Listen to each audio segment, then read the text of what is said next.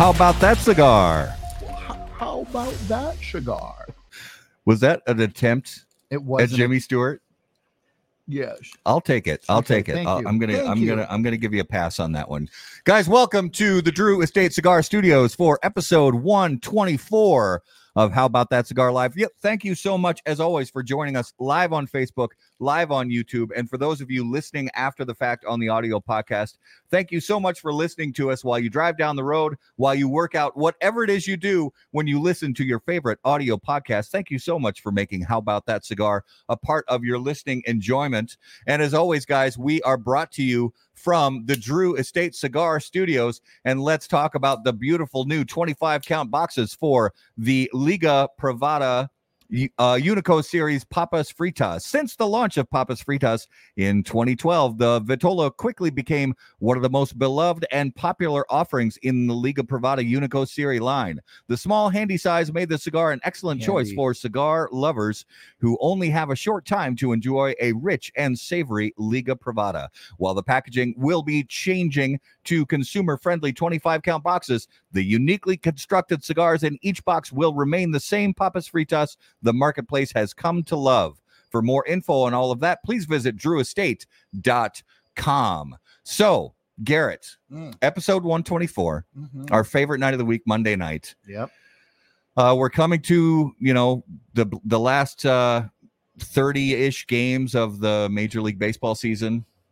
I think we got a shot. You think we're only 17 and a half games back right now. I think we got a shot. So you think we yeah, yeah, I don't think we have a shot. It uh, we would hey, you you guys Uh. know how much we love the Minnesota Twins, but uh no. Oh yes, yes, I I shaved did a thing. I shaved off my beard. So for those of you tuning in expecting to see Matt here, uh Matt's taking the night off. Mhm. Matt's younger brother has uh Earl. Earl has stepped in. Um and we uh yeah, it's it was just time, you know. Uh so as you guys know, I I pick a random time during the year. I don't really even pick it. It's just during the year sometime I I just say I, I'm tired of the beard. I'm sick of it. I shave it off. I give I give the skin on my face a few weeks to relax and then I then I grow it right back and most people know me with the beard. Uh, very few people know me without it. Uh, I I know for a fact that uh, uh, Justin Andrews from Diesel is is going to be hounding me to grow back. He Very hates. disappointed. He's yeah. He uh, uh, the last time I shaved off my beard, he started in on the comments saying, "Matt, grow the beard back right now," and he was he was very upset about it in an unreasonable kind of way. yeah. Yes, I I realize Yeah. it's it's a it's a shock to the system. Um. So yeah, it's it's been uh, you know a, a rough season for the Twins. They didn't do well. There's no way we're going to turn it around. You you can't make up 17 and a half games with only 30 games left in the season. It's what are you going to do? They'll be back next season, Even in a bad division. even in a yes, even in a bad division, we're still in last place in the division, and eighth from the bottom in all of Major League Baseball. I think we've only had 58 wins. I'm pretty sure we've only had 58 wins so far. So the hunt for 100 losses, that is, is still in play. I don't think we're only going to win, you know, two, uh, two or three more games, but Yeah. you know, it's just been a bad season. Yep. Uh, preseason football has been an absolute joke. Um, Dumpster most fire. most teams have not been playing their starters at all. Uh, where typically you see they play, you know, the first two minutes of the game, and then they put in, you know, everybody else to give them a shot. Uh, so many teams have been playing their starters zero minutes, Yep. and I think a lot of them learned last season. There was no preseason because of the COVID year. Yep. Um, and I think a lot of teams learned, hey, you know, we don't need a preseason. So they're resting their starters. Uh, so, guys, as always, let us know what you are smoking and drinking while you watch the show. Uh, put that in the comments um, and share us out right now to your favorite Facebook cigar groups. Uh, we have the YouTube broadcast as well. Share it out. Let everybody know we're live. We have a great conversation coming up this evening. We have a wonderful special guest. And speaking of special guests, you guys know that on How About That Cigar Live, special guests are always brought to you by Corona Cigar Company and coronacigar.com, the internet's largest and easiest to use virtual cigar store. Corona Cigar Company offers you the finest handmade cigars, humidors, and cigar accessories at the absolute lowest possible price. You'll also find unique and limited cigars containing Florida sun grown tobacco. As a proud American, president and founder of Corona Cigar Company, Jeff Borysiewicz believed it was possible to bring cigar tobacco farming back to Florida. At Corona Cigar Company and coronacigar.com, you'll find the best selection anywhere in the world of cigars containing this special Florida sun grown tobacco. If you live in Florida or are just visiting, be sure to visit any of the great Corona cigar locations in downtown Orlando, Sand Lake, Lake Mary, and also the Davidoff of Geneva Lounge in Tampa. For more info on all of that, please visit coronacigar.com and floridasungrown.com. So, ladies and gentlemen, if you would please put your hands together and welcome to episode 124 of How About That Cigar Live from JC Newman Cigars. Bobby Newman, welcome to the show. Thank you. Thank you. God, Matt and Garrett, thank you. I'm, we're honored to be here. Uh, before we before we were talking uh, before we started, and I'm sitting outside my patio, and everybody in Florida has pools, uh, and it's uh, 86 degrees right now, and it's uh, see we're an hour later than you, so it's 9:40. Uh, aren't you Central Time? We are Yes. Central, yes. Right, exactly. And it's a 90 90 plus percent humidity, and makes me want to makes me want to fly up to Min- Minneapolis right now. Let me tell you that. Yeah, w- we're pretty lucky right now. It's It is 74 beautiful. degrees. It's beautiful outside. Um, we had we had a very unusual summer. I mean, we a lot of people don't know that Minnesota, uh, aside from the the overall climate, Minnesota topographically is not much different than Florida. It's basically just a big swamp. And so we get a lot of very high humidity in, in, in the summer, but this summer was one of the hottest on record and the and the absolute driest on record that I can remember. Really? The uh, water levels in every lake and river and stream are extremely low. Uh, even with a ton of rain over the weekend, you know, it's it is what it is. It's been a it's been a hot summer, but um, we're glad that you were braving the uh, braving the Florida humidity and heat with us this evening, and we're looking forward to having having a great conversation. What what are you uh, firing up to start out the show tonight?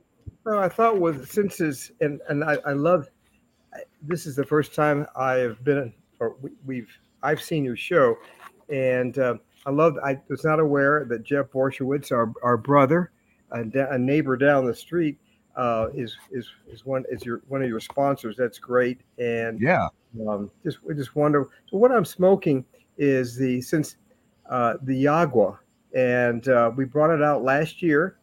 Uh, we we uh, make a thousand boxes, and um, we al- allocate. We got them in Thursday of last week, and by by this Friday they'll be gone. We allocate them all out to our regional sales managers.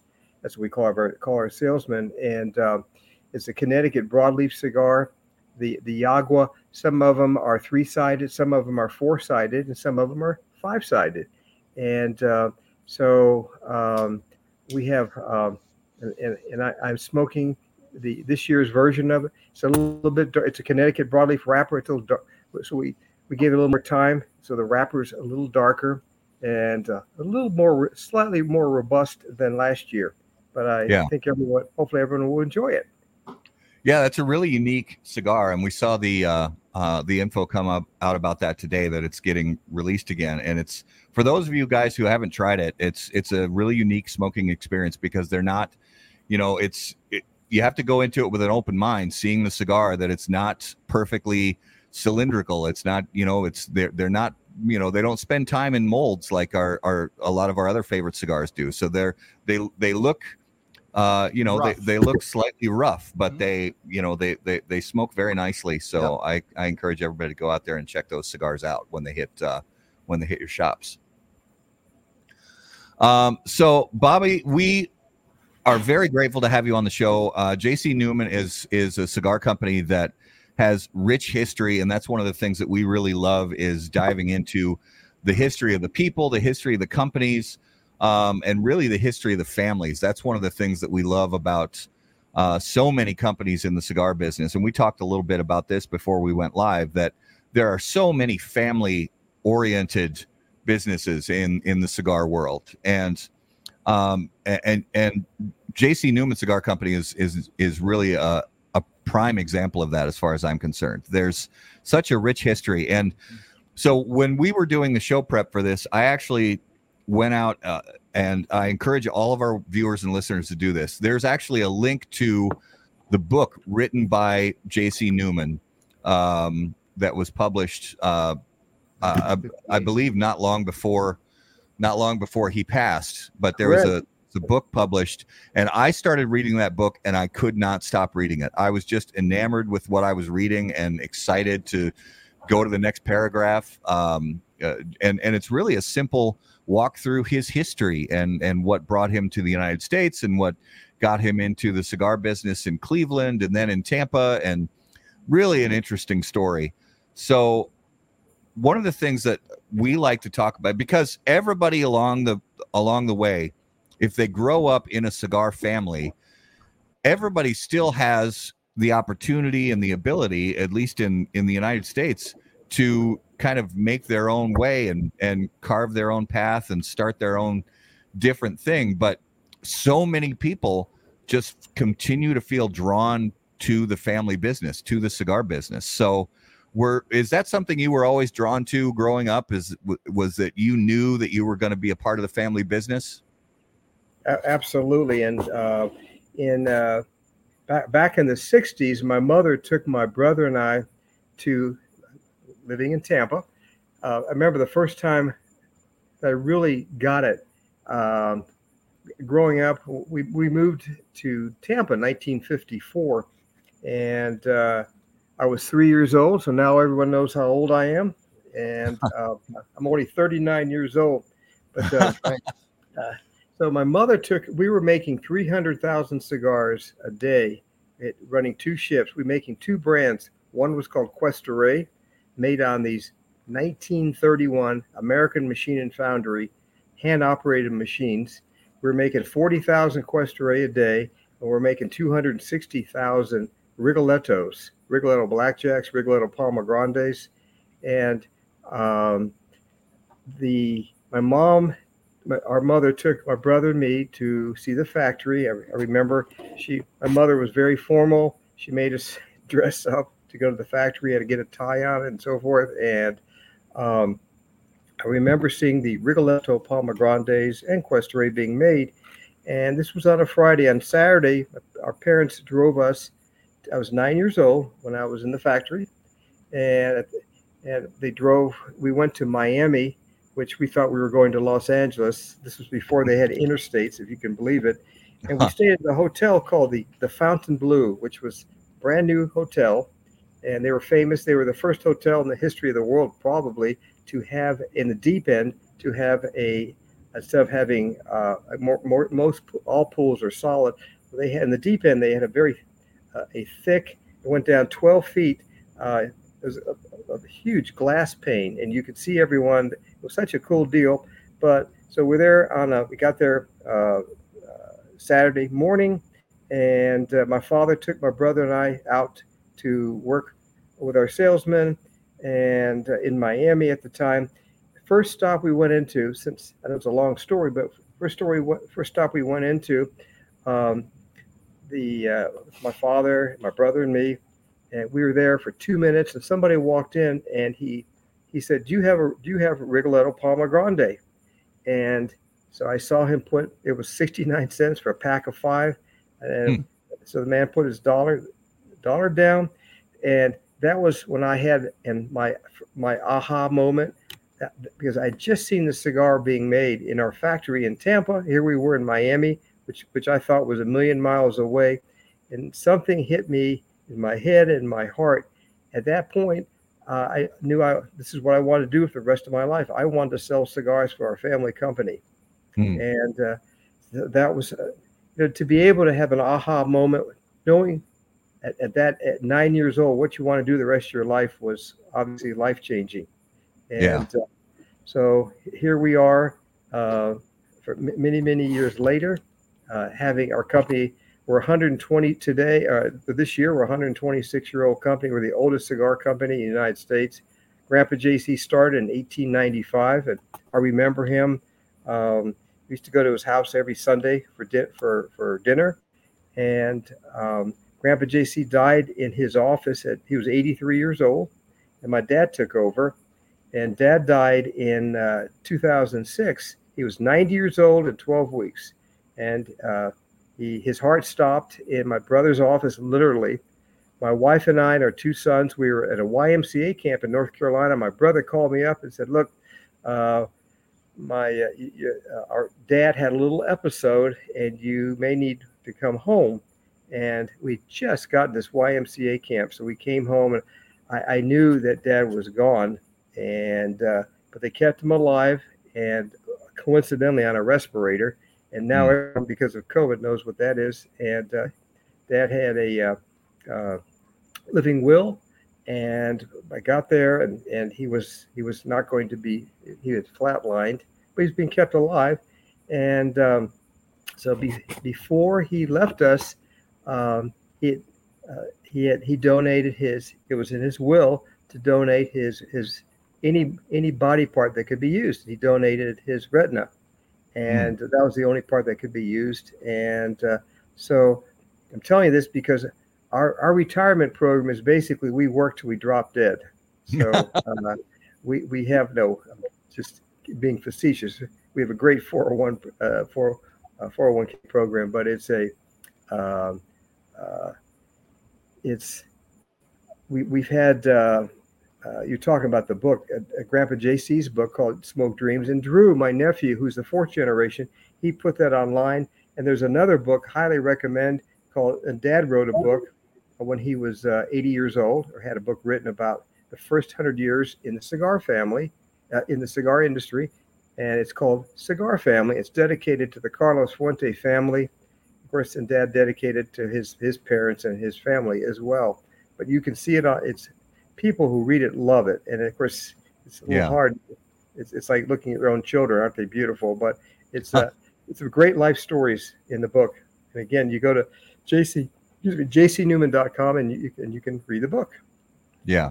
And it's really it's really great to have those resources out there. I applaud the family for having that um, on the website available to read because uh, I think it's uh, it's it's there's something satisfying about sitting back with a premium cigar while smoking and enjoying that cigar also reading up on the history of the family who made that cigar. There's something special about that. While you're nestled into a pilon of cigar tobacco Yes. and no.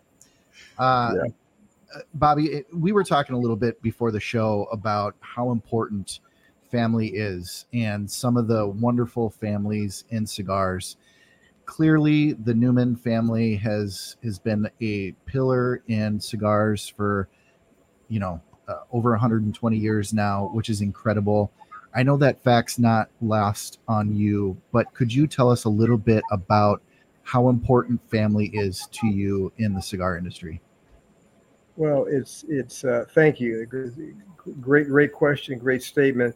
Um, I think what makes the, the premium cigar, handmade cigar industry so great, and we all compete against each other.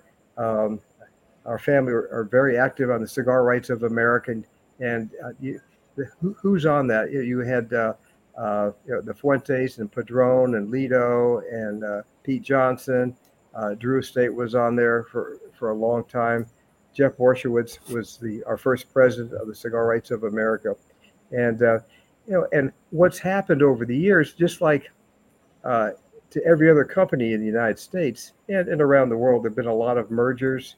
a lot of people from Europe, uh, Altadis, uh, have bought brands. Uh, General Cigar, which is Scandinavic, you know, they, they bought CAO, and uh, and these are these are all great companies but there's something but they they still they have stockholders many of them are publicly traded and uh, when you have a family business you don't ha- you have you don't have that type of it's it's not like you're a publicly traded company you don't have you can make long-term decisions versus Yeah. you don't you don't have to please the stockholders and uh, uh, during the cigar boom in 19 um, 1992 uh, many of our competi- competitors and everyone in the industry are we're all it's a very close knit industry. We all compete fiercely uh, on the streets, but uh, when it comes to especially with uh, our, our, battle, our 12 year battle with the FDA, we've gotten to know our all of us work together, walk the halls of Congress, calling on U.S. congressmen and senators, and to try to get this this awful regulation off off the back, off uh, off of our uh, uh, out of our life. Let me hang on once. I got a call from Nicaragua. I'm gonna.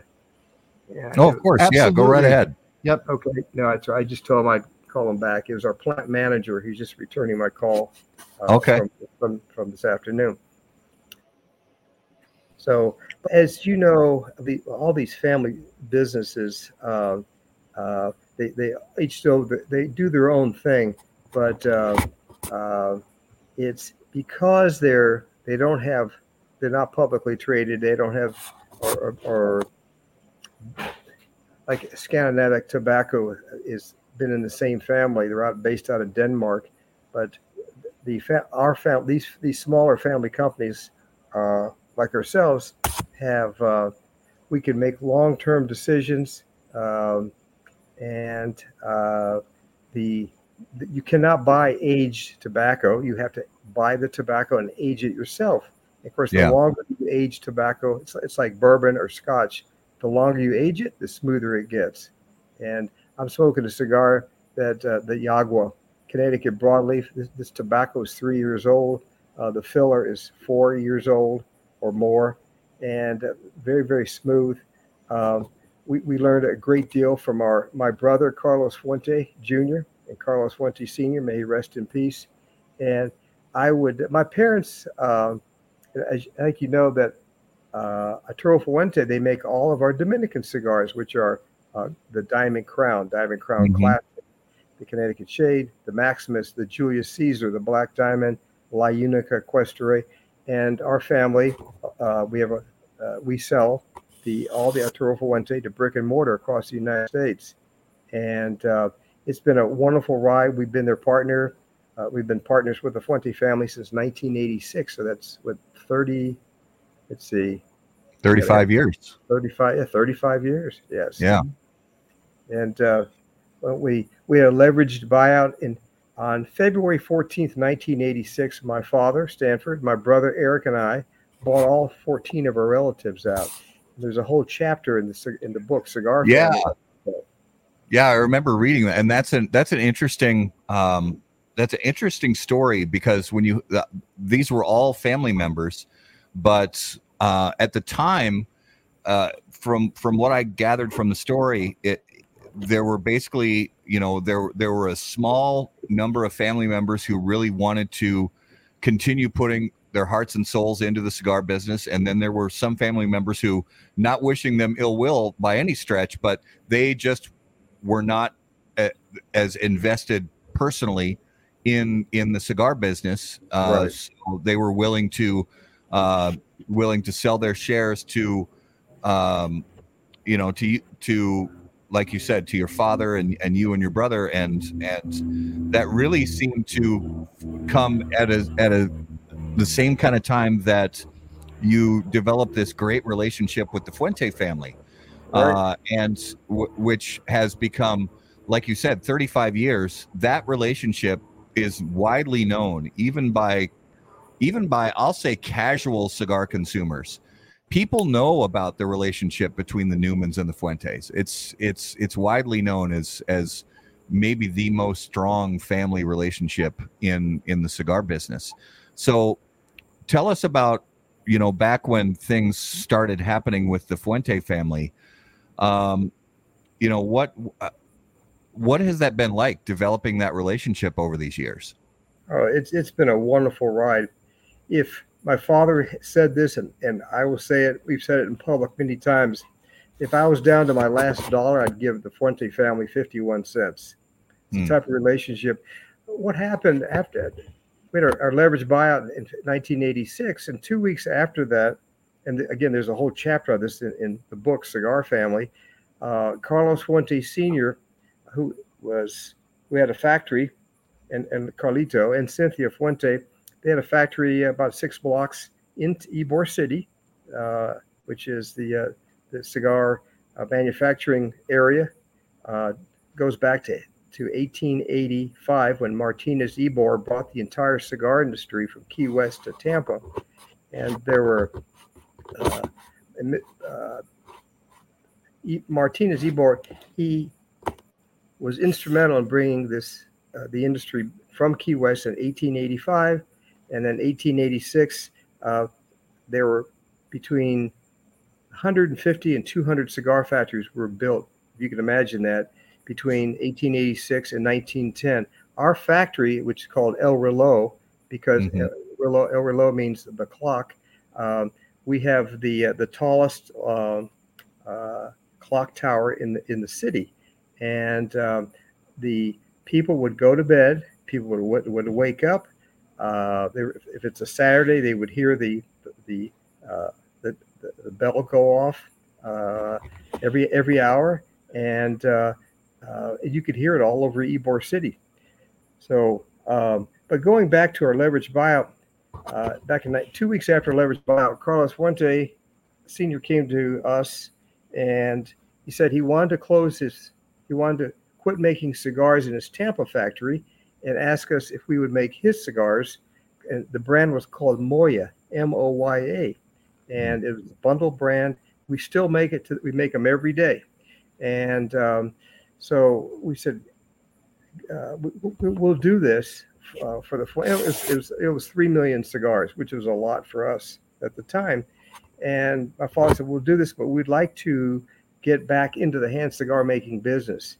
And the only person my father trusted, and he knew Carlos Fuentes since he met him in 1954.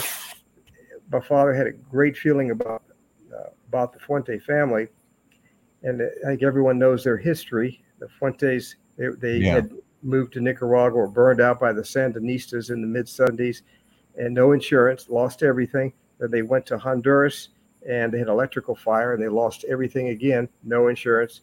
And Carlos Fuente Sr., uh, who was running the factory at the time in Nicaragua, came back to Tampa in 1980 and uh, he started a brand new venture in the Dominican Republic and six years later we became uh, their their business partners. Um, but my father said, "Look, we'll, we'll make these cigar, the Moya brand, but we'd like to get back to the hand cigar making business." And my father was he gave the Fuentes a test. He didn't want to give him the Cuesta brand. He said, "Let's." We had an old brand called La Unica, which mean in, in English means the one and only. And um, so my dad, very clever. Uh, at the time, bundles were not like they not big sellers like they are today, but uh, all the bundles back then, back in the 80 mid 80s, they were cigars that were had either a, a, a blemish on the wrapper, they had a hole and had been patched, and they were known. They were basically seconds. My dad's idea was to come out with a brand, but La Unica, called them Dominican Primeros, which means Dominican first, and we this again, this is before the internet, before they had cell phones. We were able to leverage the story about, hey, hey, uh, American cigar consumer, uh, try the La Unica, and uh, it was Connecticut. Carlos Fuente Sr. picked out the, the four sizes, the four original sizes, and he said, and at the time, Connecticut shade, like it is today, the Connecticut wrapper, first, and the, the Connecticut seed grown in Ecuador. Uh, those were some of the most popular wrappers. So we came out with the La Unica Connecticut shade, and then we had the Maduro version was Connecticut broadleaf, and the thing took off. And uh, by this was eight, 1986. By 1988, my father, uh, we were giving dad said, Dad, we got to quit making Cuesta in Tampa on these old 1930 hand operated machines. Let's Carlos Fuentes Sr. and Jr. said, Hey, we can make these cigars for you. And uh, so again, this is this was six years before this. Well, 1988 was four years before the cigar boom, and so we we came out with Cuesta Rey, and um, talk about a marketing. Everyone knew Cuesta Rey. Uh, it was a number back in the uh, when when my father bought the Cuesta Rey brand. Uh, when Grandpa JC died in 1958, 1959, my dad bought the brand. Our father bought, Stanford bought Cuesta from the Cuesta families. It was ancient Carl Cuesta. They had daughters who were not interested in the business. The industry was basically flat or going down. And uh, we didn't have a, a, pot to pee in financially. Hmm. So my, my dad was, again, a very smart man, clever, a wonderful human being. And I said, Dad, how, how, how did you pay for it? And it's not in the book, but what he did is that he told the Cuesta family, um, we will pay you out over five years. It's like $3 million, which is a lot of money back then, back in mm-hmm. the, the late 50s. And he said, we'll pay you $50 per thousand cigars. And, uh, also the Cuesta-Rey brand, they had something that we didn't. Our, our, brands at the time were Rigoletto and Student Prince. And it was very strong in the Midwest. We are from Cleveland.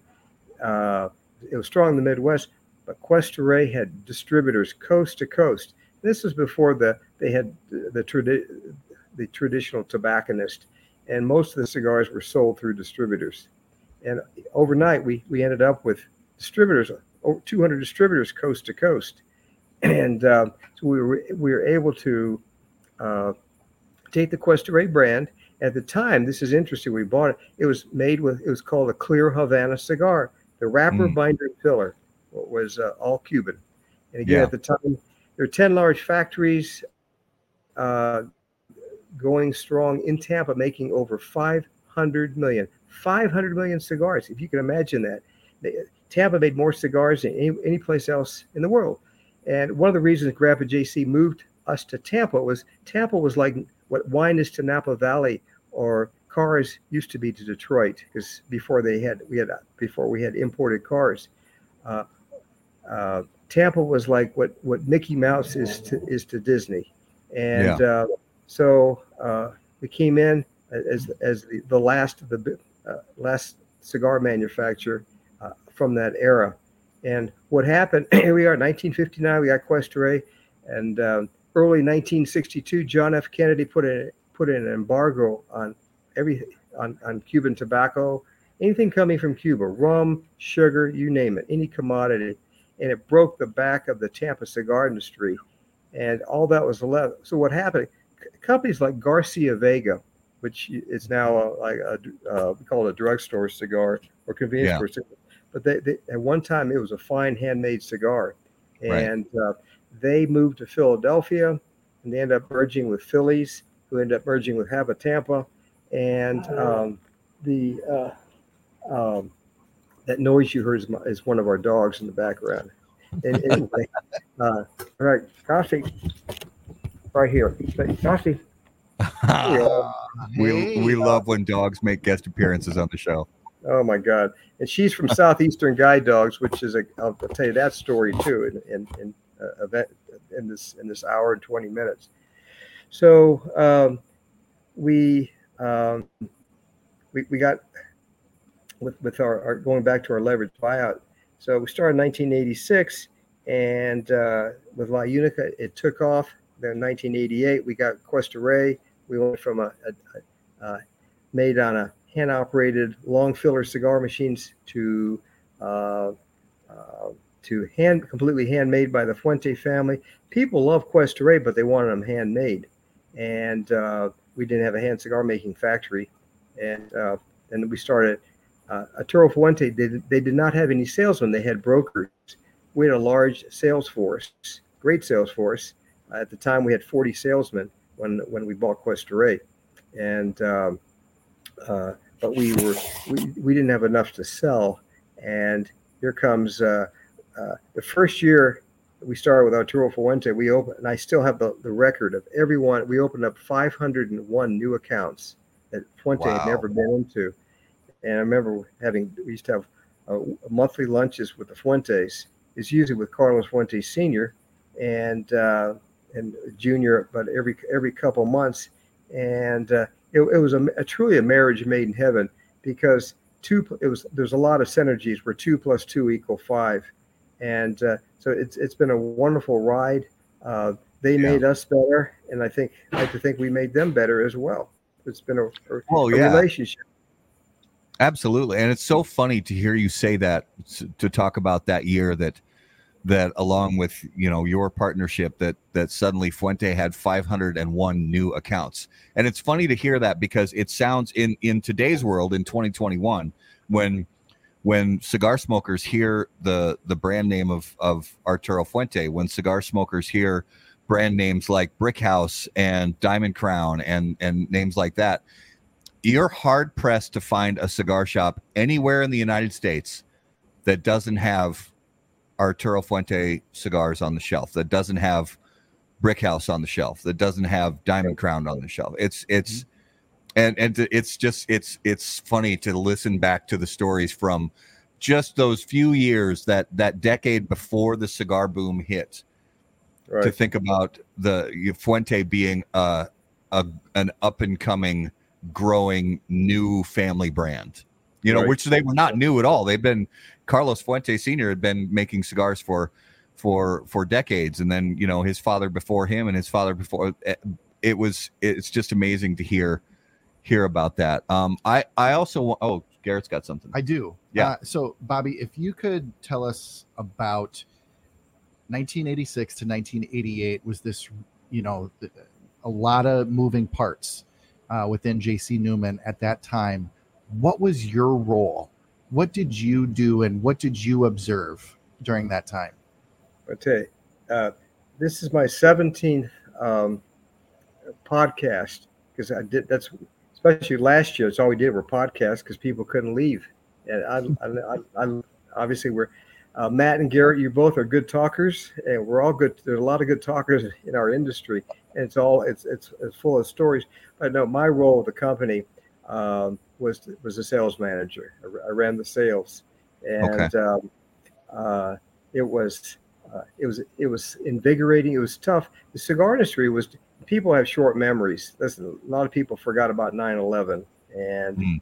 uh, the but at the time the industry was going down. There, there were just under 100 million cigars being imported in the United States.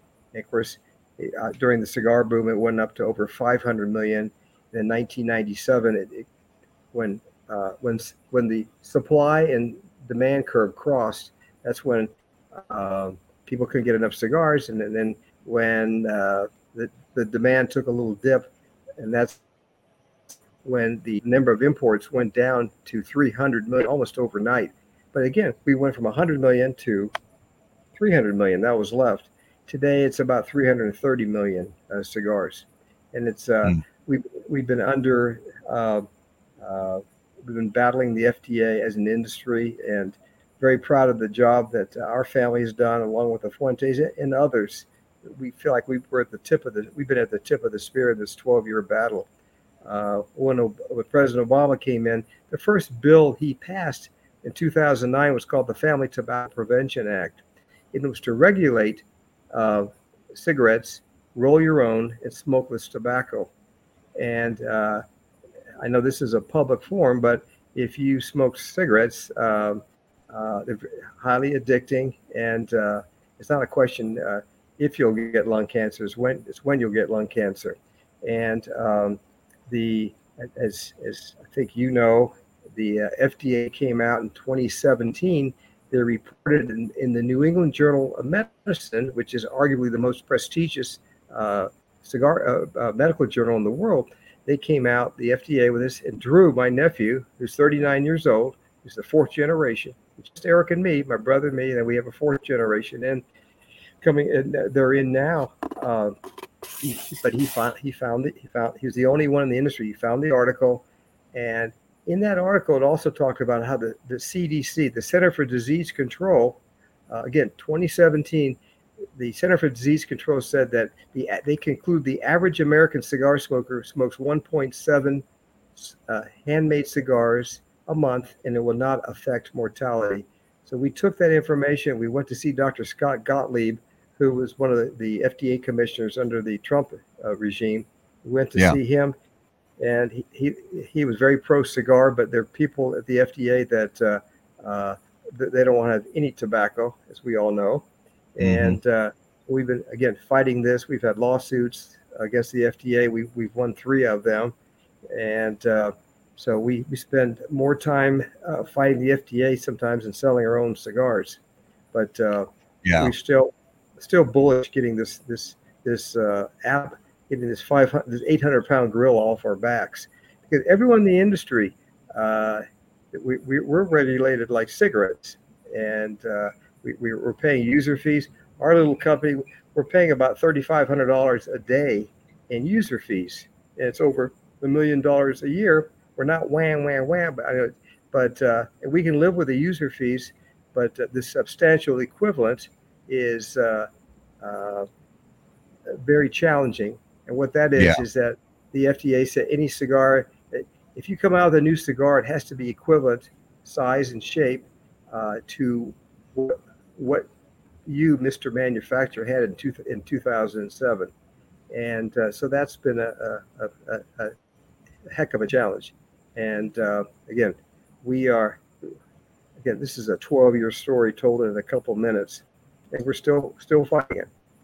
Yeah, and it's an important fight, and and and companies like J.C. Newman, companies like Fuente, and and so many others that have put time and resources and effort uh, into the regulatory fight. You know, it's important for all us, all, all of us as cigar smokers. We've talked about it so many times on the show that we encourage people to get involved with their, uh, and we even had a local Minnesota. Uh, uh, member of the House of Representatives, uh, along with some PCA uh, people on the show a few weeks ago, and talked about that. And it's really important for us to get involved with that uh, as as cigar consumers and even non-cigar consumers, just just so that the lawmakers are constantly made aware and reminded over and over again until they can't they can't possibly forget the fact that that these products are completely different than cigarettes uh, Right. and they need to be regarded in a different way um, but I, I actually did want to talk about also the fact that right now garrett garrett and i are smoking the new size Ah, the American. the american the new double Ooh. robusto I uh, hope and you're thank you enjoying so it, uh, Matt and yeah Garrett.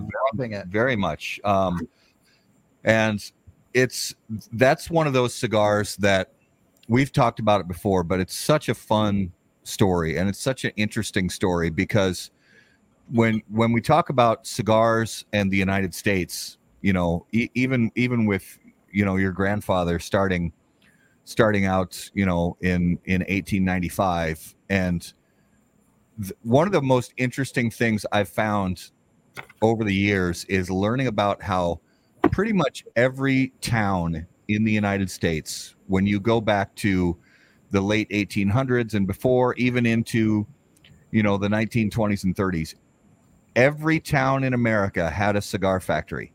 Correct. At one point, uh, I think it said at the time Julius Caesar Newman started rolling cigars in Cleveland, there were 40,000 registered, officially registered cigar factories in the United States. 40,000 registered cigar factories in the United States. And and and now there are what, two?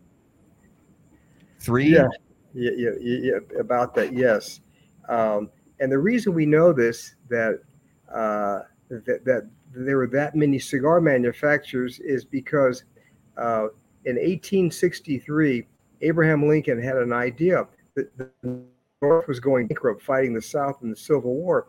So he came up with. He was the first president to come with an idea. Hey, let's put an excise tax on a commodity that it happens to be 80% of American males use called cigars. And it took them five years to get it. It was 1868. It's a little history. The first excise tax was put on cigars. It was one penny for every box of 50 cigars.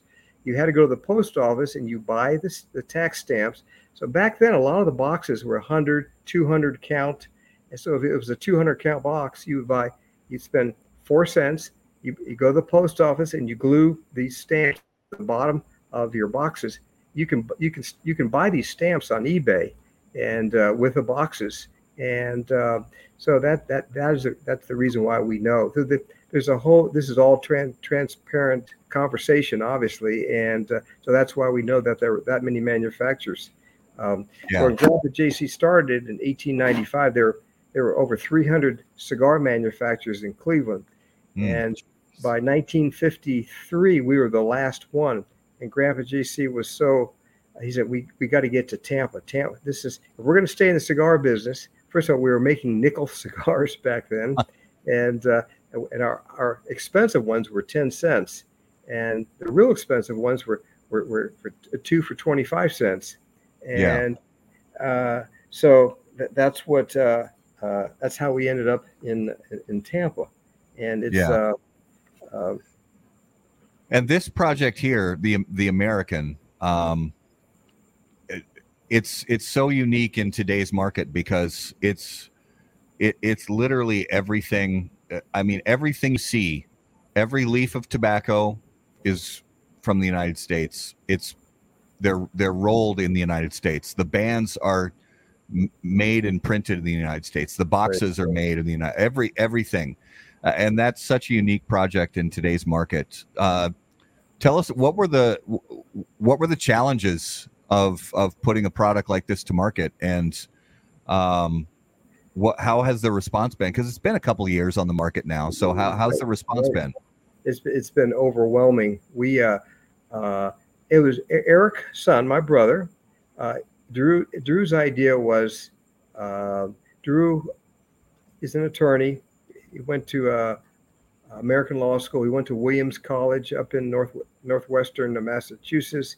And uh, when Drew got out of law school, he went to work for one of the 13 commissioners of the District of Columbia, and Drew became a regulator, and which has been a great help to us. He's he's now on the board of Cigar Family of uh, Cigar Rights of America, but uh, he had an idea. Uh, he told us he said, "I want to do a massive. I want to renovate the factory, El Reloj. We have in Tampa. It's 110,000 square feet, and I want to open this renovation. Let's open the factory. Let's. We had a, a small museum." So let's let's have a three-story museum in the front of the factory, from the basement all the way. Actually, it's really four stories. Let's put a movie theater in there so people can come and visit and read about the hit or, or watch videos. We have uh, like 23 videos on two movie screens, and uh, to hear so we can educate people that come to Tampa about the history of cigars, Ybor and Ybor City, uh, how the industry was started. Talks a lot about the Fuente family, our relationship with them. They, they've been around since 1912. Um, then Drew said, I want to start making handmade cigars in our factory in Tampa. And his father said, that's the worst idea I ever heard because la- labor labor in the United States is eight times what it is in Nicaragua. But he said, Yeah. if you want to do that, if you want to spend your inheritance, we'll do it. And we did. And uh, so we, we had this massive restoration and uh, um, kind of build it and they will come like Field of Dreams. And we're so we, we opened the uh, the factory uh, in uh, uh, the, the the renovated cigar factory. At worst time in the world, it was last year during right in COVID, and very there there was no one. Uh, everyone knows about COVID. What people were afraid to come, and now we're, we're seeing 100 100 visitors 100 visitors 100 visitors a day. So we build out the museum, and um, we uh, uh, we turned the factory, and we're making 65,000 cigars a day on these hand-operated machines, American Machine and Foundry. These machines were built in 1931. People can't people think they're replicas, and we put a hand cigar making factory on the third floor. So Drew said his idea was the American. The first factory out of the El Reloj factory in 1910 was called the American. So Drew, Drew did his his homework, and he also taught us something. Oh, 10 years ago, I I didn't pay much attention. I, my sons are 23 and 27, and um, he told us all about the millennials. He was Drew was living at the time uh, in New York City, where and he's he's moving to Tampa. He bought a house in Tampa. Got married. He's got a little boy named William Stanford Newman. But Drew's idea was, we're gonna let's make a cigar, third floor. Actually, I keep saying, uh, all the factories in Tampa either had three or four floors. So only basements that we know of in the state of Florida are in these old cigar factories. And Mm. again, this, the factory we're in is the last working cigar factory in the United States. And uh, you're crazy to make handmade cigars in uh, in the United States, but uh, Drew's idea. Let's. I'm going to come out. Let's. The American will be the first uh, first cigar made in maybe ever in America with 100% American grown tobacco. The wrapper. And I, I, I was. I didn't know that Jeff. He had the relationship with Jeff Borysiewicz. He Oh, also yeah. is our brother. So we buy all of Jeff. We couldn't have done this without Jeff Borysiewicz because we use the Florida Sun Grown. We buy his entire crop, bring it to, to our factory, Pensa, which stands for Puros de Esteli Incorporated, and um, uh, that's that's English translation for Pensa, Puros de Esteli SA, which means incorporated. Yeah. So the, the the wrapper, Florida Sun Grown, the binders, Connecticut broadleaf. The big the biggest challenge though was no one was growing filler, long filler tobacco. So we went to the Amish, and uh, which was ironic because, as you know, the Amish they don't drink, they don't smoke, they, they don't use electricity, uh, they don't use tractors. They they, they use uh, uh, they use horses or mules to pull the Mhm. plows. When you go to their the when you as an American, when you go to to see their operation, the the uh, the, the Amish and the Mennonites, it's like stepping back 200 years. You cannot believe it. If you Yeah. drive through there in Pennsylvania, and they're part, they're spread out in Ohio as well. Uh, it um, if you drive through at night, uh, you think there's been a like a power outage, like a hurricane went through. Because all, all the farmhouses are are- they're, they're all dark, they're all black. There's there's no electricity. Yeah. And uh, so the challenge, so we had the uh, the Amish grow a crop, and uh, we aged it, and the tobacco was too thick; it wouldn't burn right. So we we switched to the Mennonites, and they, they grew a, a little a, a different a little different seed. It, it- the tobacco was thinner; it burned perfectly. And, and you were talking about uh, Matt about the components of the whole product. Uh, not only is it 100% grown grown American tobacco, boxes, the bands, the labels, as you said, the ink, uh, the the nails that go into the box, everything is made in America. And uh, this was before this was Drew's idea, even before uh, before Trump even got into office. And uh, and so we make we, we have uh, three hand cigar makers. We're going to add another five. So we, we only make 300 Americans per day, and that's for the world. So we've got about uh, maybe 80 80 uh, 80 tobacconists, and it's sold because it's so so oversold. We have to sell it on an allocated basis. Yeah. It's it's really the not only is it the most unique project that I've seen from the cigar business in a decade, I'd say. It's I, encourage every cigar smoker to if you have not tried the American yet to go out and and smoke it because it is it is it is unlike anything else you'll smoke. It really does have very unique flavor and aroma properties that that you don't get from other cigars. There's this interesting kind of earthy quality to the aroma, but it's it's also There's a sweetness. there's a sweetness to it also and it's it, and it's available in sizes that most American cigar consumers are are really uh, excited about. You know, especially this new double robusto. This is this is a size that that American cigar consumers are are absolutely loving right now, and I think it's a great project. I think it's a great way to to not only give people a really unique cigar to smoke, I think it's also a way to give people a sort of a portal to uh, a history lesson because by smoking this cigar, they can they can go on jcnewman.com. They can learn the story about it. They can learn the story about, uh, you know, the the whole company going all the way back to 1895, and that's one of the coolest parts about about the premium cigar business is the history. And you know for people to be able to um you know smoke this cigar that that literally gives them an opportunity to take a walk back through history.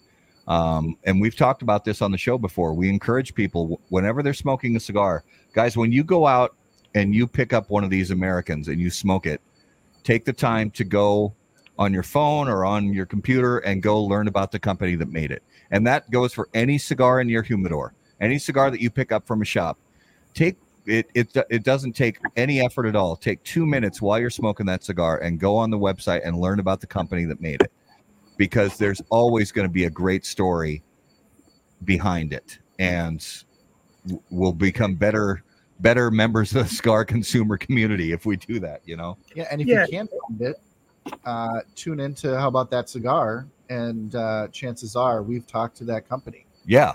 Yeah. Absolutely. And, and and and Matt and Garrett, kudos to you. And the great irony, we export to 82 countries, and we have a, a bonded warehouse uh, in Europe, uh, so we can instead of instead of our importers waiting six, eight, 12 weeks to get a direct shipment from the Dominican or from Pensa, Nicaragua. So now, when someone wants, uh, if they want five boxes, they just uh, email, excuse me, or contact uh, our our, our bonded warehouse. I, I- actually, they just they send us the orders in Tampa, and we send the orders to uh, to uh, uh, our bonded warehouse in Nicaragua, and uh, we can ship it. We ship it within 24 hours. We can turn that merchandise, and that that's that's has helped enormously. We have. Um, uh, I, I, I didn't. I was getting ready to tell you the story too. Every uh, our VP of Sales and Marketing, Crystal Lastra, and our export administrator, uh, Billy uh, McGirt, a young woman. We have uh, uh, during COVID we started because we, we couldn't travel, so we started we started meeting by. No one ever heard of Zoom. Uh, we have Zoom calls every quarter with our top ten importers. And it's when what's interesting. I've been going to Europe personally since 1970. Uh, what saved our company after the Cuban embargo was uh, my father was the first American to bring Cameroon tobacco into the United States, Mm. and I think it saved the Fuente family too. No one ever heard of Cam. Let me tell you, uh, Dad brought it in the, the country, 1965. No one could, no one had ever heard of Cameroon, Africa. No one could spell it, pronounce it, had no idea where it was, and it, it really, uh, again, we read it because all the Tampa cigar manufacturers, everyone had a two to two and a half year supply of Cuban tobacco. Embargo was in 62 so by 1965 everyone was out. We still have one bale of tobacco uh, of cuban tobacco long filler from the Pinar de, 1958 Pinar del rio. And when you guys come down we'll show you the uh, uh, the bale. And it is Wow. it is precious. Yeah. um, the, the reason my father saved one bale garcia vega was a, a- premium cigar maker and they in tampa before they moved out to Philadelphia, and they used to advertise, "Yes, we have, we still have Havana." So people used to ask my father, "Stanford, do you have any Cuban uh, tobacco left?" He said, "Sure, of course we do," and uh, uh, so we, we're still sitting on that on that bale of tobacco. Nice. I love that. That's that's very cool. Um, so you know, we we know we, talked about the Yagua project, and and we've also Garrett and I have these Brick House cigars, um, you know, with us as well. It's it's it's kind of a a, a regular, but there are you know there are so many brands you know whether it's the dominican made whether it's the ones you know made made here in the states what is the what is the one that you just in your everyday uh cigar enjoyment is there one that you would say right now at least you're reaching for more than any other jc newman cigar Absolutely, and and before I answer, I'll just tell you a 30 second story. The first cigar dinner I ever did in my life was with Carlos Fuente in 1988. Mm, and we did it in Sarasota. There were about 50 people down in Sarasota, and somebody asked uh, Carlito. He said, uh, "Mr. Fuente, what's your favorite cigar?" Carlito thought about it, and he gave the best answer I ever heard. He said, "How can you choose among your children?" Yeah. And uh, but since you asked that, no, my my my my favorite cigar that that we make, and, and I, I obviously love them all. They have different nuances, but the the the Diamond Crown Julius Caesar is my favorite, and Yeah. uh, it's just uh, it's a uh, uh, every, everything in there is that all the tobacco's been aged at least five years, and uh, it is uh, our Diamond Crown business is up over fifty percent in units, and you come down we, we we are out of every single size of Julius Diamond Crown Julius Caesar. We're out of most of the Diamond Crown, and when I go out, I I, I have it. I used to travel 40, 40 weeks a year for 40 years up until COVID, and um, now I'm starting to get out again uh, and tr- starting to travel uh, as well. And uh, it's uh, because COVID uh, was the worst thing that happened to the United States and the, and the world. But COVID, uh, there have been winners and losers in COVID, and everyone knows this. Is list, is listening to this podcast, and the because people are staying home, they're smoking more and they're drinking more. So the alcohol, the whiskey business uh, has been, and the premium cigar business has been a yeah, huge, yeah. huge. Cheers. And uh, yeah, amen. Hey. Let me give you a, a toast. Here we You're go. Here. Cheers. Yeah, the consumables, like you said, cigars, uh, alcohol, um, consumption has gone up a lot. Uh, and I know so many people, myself included, Garrett included, that, you know, we went from two cigars a day to five cigars a day, six, seven cigars oh, a day. Yeah. Uh, and, and pretty much everybody we know is in the same, yeah. is in that same boat. Right. Right. Wow. Yeah. This, this, I think, I think this is number five for me today. So it's, it's just the way it is, you know. And well, uh, it, yes, sir. No, I, I was just gonna I was gonna move on with a, a question here, wondering if you could tell us about the origins of in your history with the toast across America. Oh yeah, absolutely. We we have two very powerful foundations uh, that are changing the world. Uh, Eric, my, brother, and Carlito.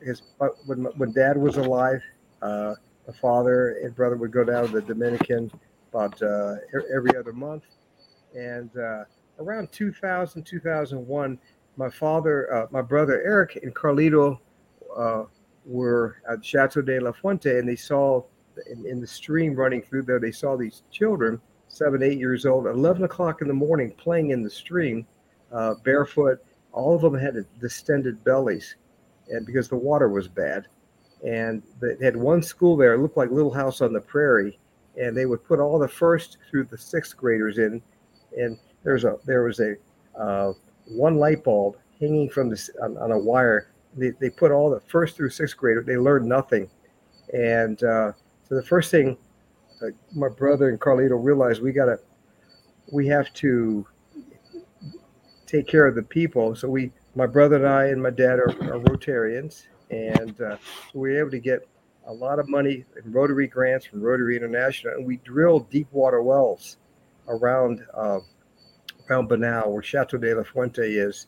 Very very poor area. It's between Santo Domingo and Santiago, and uh, uh we built our own school, and we bought 22 acres, and uh, you know, America, people in America, most most Americans, majority appreciate the United States, but we bought the property. We didn't know it was a flood zone, and uh, until we until we signed on it, and we we getting ready to build, and there were there were floods uh, every time it rained. So we had a we had a we spent uh, two hundred thousand dollars. We had to put in French drains, so when the water when it would rain, uh, if you know what a French drain is, pipe has a hole and so forth. So that, that was our first challenge. So in 2000 and um, 2003, 2000, 2004, we opened up the, the, school. It was kindergarten through eighth grade. Life was great. Uh, we, we, paid for it. Uh, and this is before Toast Across America. And uh, a month after uh, we opened the school, uh, Carlos Fuente uh, Carlito, he called my brother. He said, "Eric, we have a problem." Eric said, "How can we have it with the school? How can we have a problem?" Uh, the kids there, they get they get uh, two hot meals a day. They get a uniform. They get new shoe, brand new shoes. A lot of them didn't even own shoes. Uh, the, the area was so poor they didn't have a. The people down there couldn't even afford outhouses, and the Dominican people are such wonderful, happy people. You you couldn't believe most Americans have been to developing countries. Even if you go to Mexico, you go out to the hinterlands, and you'll see a lot of uh, very, very poor people. So, and, and the homes around surrounding uh, Bonao, uh, they had so much pride. You'd see women sweeping the, the floor. The floors were dirt floors. They're using a palm frond. And uh, our goal was to break the chains of poverty, educate these kids. And uh, so Carlito calls my brother uh, a month after we opened and said, Got a problem. What, the problem was that the eighth graders were complaining they had no place to go. So Eric and Carlito, uh, they borrowed a million dollars from the Bank of Tampa, and we built a high school. And uh, uh, so the eighth graders would have some place to go, and through uh, through connections with different foundations across America, uh, and other friends of ours in Tampa, corporations, the Outback folks, very very generous. They built us a kitchen. Outback Steakhouse was started in Tampa, and we were able to gather enough funds to build a, uh, a medical clinic in uh, at, at, uh, at, Cigar Family. And until we got there, no one had ever seen a toothbrush. We now have two dentists coming in mm. three days a week. And if you believe in the Bible, things go in cycles. And there was a little eight year old boy when we started. He is now our medical director uh, at, at Cigar Family.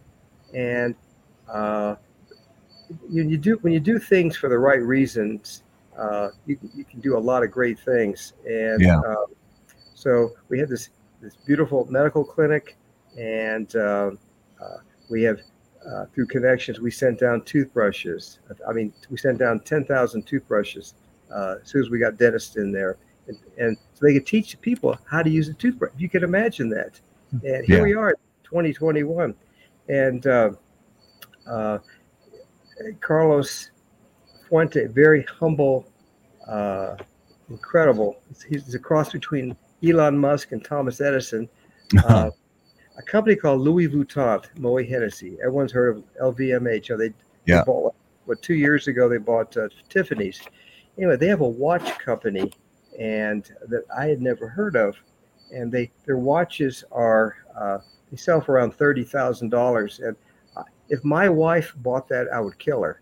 And uh, they, they came to Carlito and said, look, we want to uh, come out with a limited line of watches and uh, with the FFOX name, and we'll give you royalty. So Carlito thought about it and he said, okay, I'll do that, but I want all the money to come to the Cigar Family Charitable Foundation. So we end up with about $400,000 and uh, we built a, uh, like a, uh, a tech school, and we just we just graduated our first class class of nurses. There are no nursing schools within 50 miles, 100 miles radius, and uh, uh, because we had these these extra extra funds. So in the meantime, it, it takes it, it cost us eight hundred and fifty thousand dollars to keep the school going. It's around four hundred and sixty-two to four hundred and seventy-eight uh, from pre from kinder, from uh, from preschool to 12th grade. So um, I know it's a long, long, long answer about the Toast Across America, but uh, we came up with the idea. Let's come out with uh, we, we, need this money. How are we going to get it? We can't depend on foundations and, and private donors, although we have a, a, a lot of cigar family members that have given money. But uh, we came up with the idea let's come out with two cigars that are not commercially available. We'll put them in like a little coffin box, sell it for $50 to the retailers, and they will sell it. We'll ask them to not make any money, and uh, they sell for $50 and they send us the money. So we've been selling 10 to 11,000 of these toast packs. So if you multiply 10,000 times $50, that's half a million dollars. And so we've been funding the the Cigar Family Charitable Foundation and the school, the school through through these this the Toast Across America. It's one of the few. Well, it's the only foundation I ever heard of. If an American gives a dollar, all 100 cents goes to the mission. And our family, right. the Flint family, pay the administrative costs, which are attorneys, uh, the, the, marketing, and the accounting. And yeah. uh, it's it's uh, it's been we've we've raised, we've raised over twenty four million dollars, and uh, it's it's it's all going back into the school. The uh, uh, Carlito's dream was he's very close to Arturo Sandoval, who is the uh, who's won several Grammys. He came from they made a movie about him. Yeah. with nothing like everyone else after the embargo, and uh, so we're, we're now we're just breaking ground now on a, for a music school, and uh, so we, we want to give these children an opportunity. You know, in America, we have such great opportunities. If you want to work, th- there, you can you can be very successful in America, and but there are not opportunities in these developing or third world countries. And Yeah. we- it's been an incredible ride, and uh, uh, you know, success begets success. Mhm. And um, again, the the if you look at our 990 and everybody, if you have a, a there's millions of nonprofits in America, and uh, again, we're the only one I know of that where where again 100% of your contribution goes goes right back to the to the mission. Well, and it's it's something that we have we haven't talked about it extensively on the show, but but we do say um, uh, we have said a couple times. Anytime you're at a cigar shop and you see that they have those Toast Across America packs on the shelf, buy one of those because not only are you going to get two phenomenal cigars, you're going to be giving uh, you're going to be giving somebody a chance. And it, it's like Carlito said when Carlito was on our show, and he said it's not about the cigars, it's about the people. Absolutely, and that that company, that watch company, is called Hublot, and Yeah. I, I had never heard of it, and uh, so they say owned by Louis Vuitton. They've been very very generous, and this and this continues. They keep uh, been very successful um, with the limited re, uh, putting the the FFOX name on these watches, and uh, uh, so we we keep getting monies for it, and it's it's, it's it helps subsidize the uh, uh, the the, our budget at Cigar Family. Yeah. Well, and I want to thank you. You know, we want to thank you Yes. for um, giving, and uh, that foundation I know means the world to so many young people uh, that we can't even imagine. You know, the the conditions that that they grow up with, and and you're making that um, just infinitely better. And so, yeah, I, I echo what Matt says. Anybody watching or listening that sees that Toast Across America pack and think $50 for two cigars, number one, those are exclusive sizes in the Opus X and Julius Caesar, and they are fantastic cigars. Not only that, but all $50 goes to um, really helping uh, an amazing cause. So, Yeah.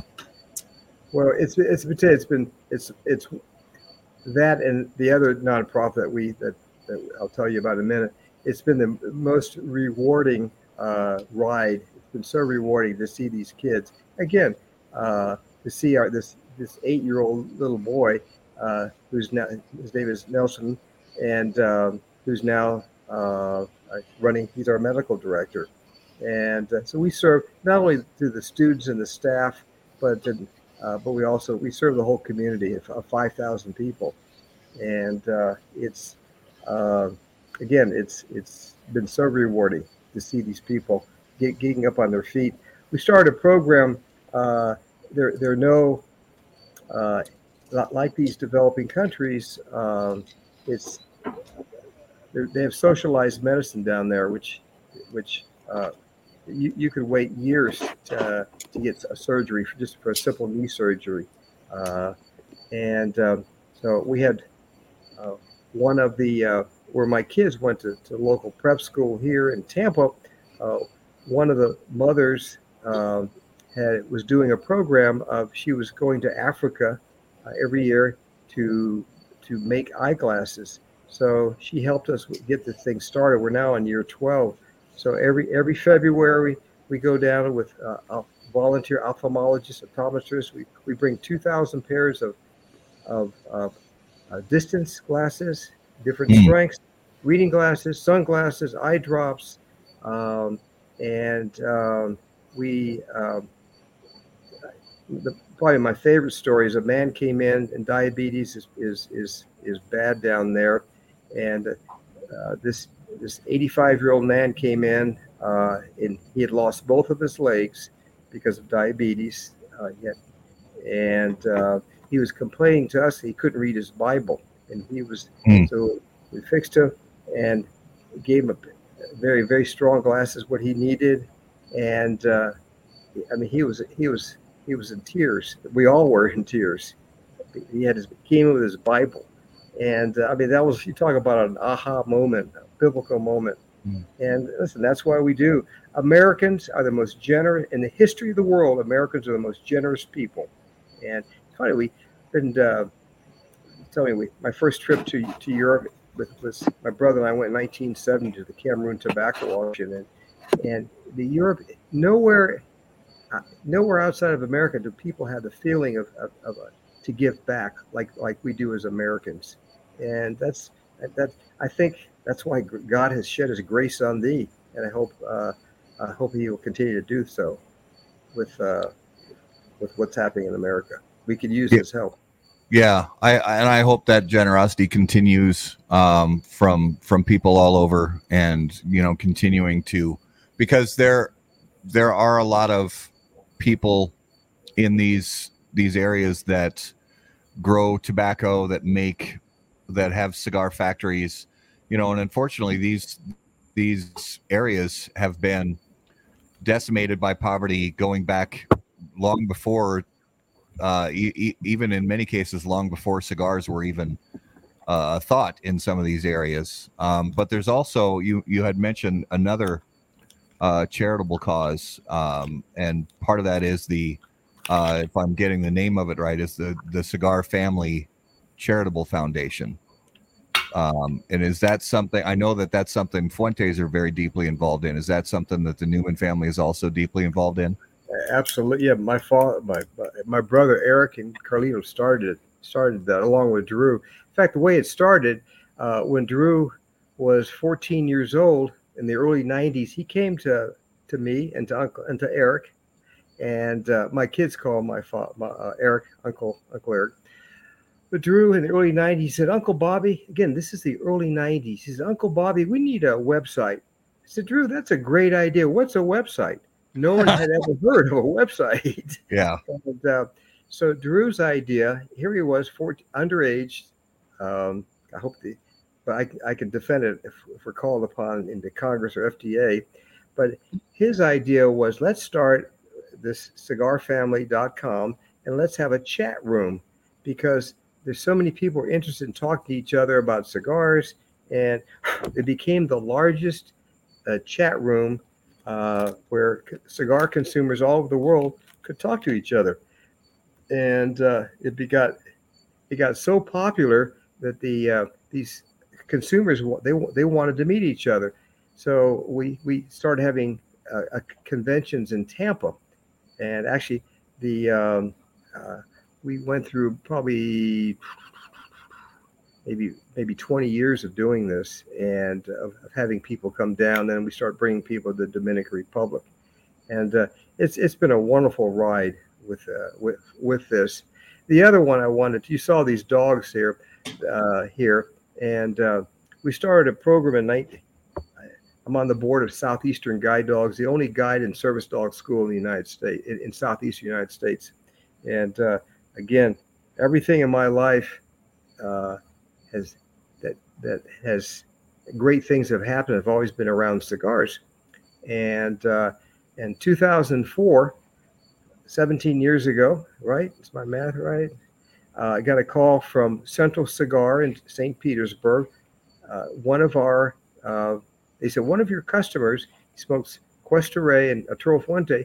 He was in a, he was in a terrible uh, IED uh, incident, hmm. and uh, and we wanted you to know that. And I didn't know him. His name was Mike Corporal Michael Jernigan, 25 year old uh, uh, Marine. He be- Michael Jernigan be- from St. Petersburg, Florida. He became the first American serviceman to lose both eyes in the global war on terror. He was riding in a Humvee.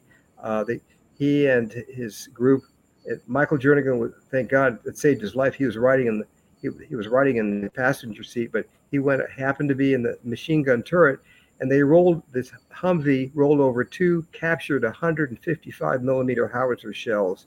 Hmm. When they rolled it, it went off and it killed the driver.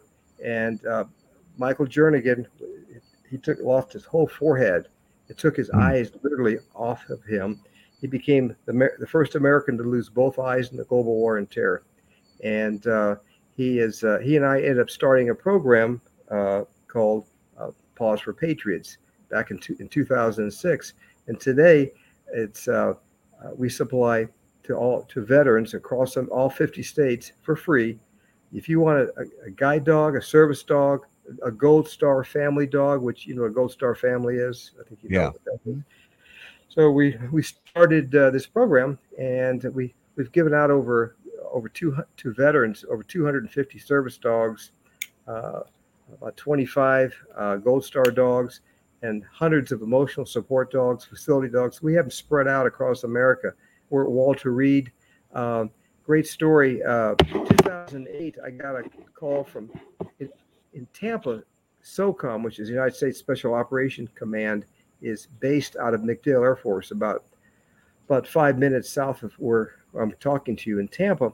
In Central Command, uh, CENTCOM, which the entire global war on terror is being fought out of, five miles from our house.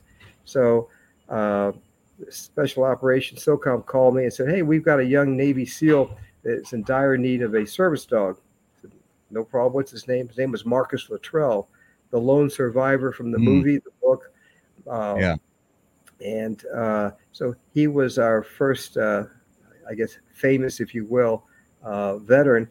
And he made the mistake. He said, "If you ever need anything, call me." And he, in fact, he, got a great dog named Rigby. He ended up on 60 Minutes with his dog. And um, in fact, his dog just died three weeks ago. We're going to get him a, a new dog. It takes two years and seventy thousand dollars to train these animals, and they're given away for free. And um, so we started a fundraiser in our factory called uh, Havana Nights, and this was our first one was in 2015. I called Marcus and asked him if he would be our speaker. He said, "Of course." And we raised 200 and about 260 thousand dollars, and incredible speaker. He, and Marcus Luttrell introduced us to Taya Kyle, Chris Kyle's widow. You, Mm. You've seen the movie American Sniper. Yeah. So uh, I, met- my wife Meredith and I met uh, uh, Taya, Chris Kyle's widow, and we got it was a big thing. We don't have enough dogs for all the veterans, much less their widows. But we made the right decision, and we got her a service dog. And she said, "If you ever need anything, call me." So she became our second speaker, and so this is how this thing has evolved. And it's uh, uh, it's uh, if you go to Walter Reed, we have three of our dogs there right now. We've got them spread out in v, VA hospitals across America, and that too has been so rewarding. And uh, very very proud of what has happened. Uh, so uh, we've had a, a, a, a fascinating run with these two nonprofits. No, that's great. That is. I love it. So is it I think so. is it time? I think it's time. All right, ladies and gentlemen, it is now time for this week's Numero de los Muertos. And as always, you know that Numero de los Muertos is brought to us by our friends at Smoke Inn.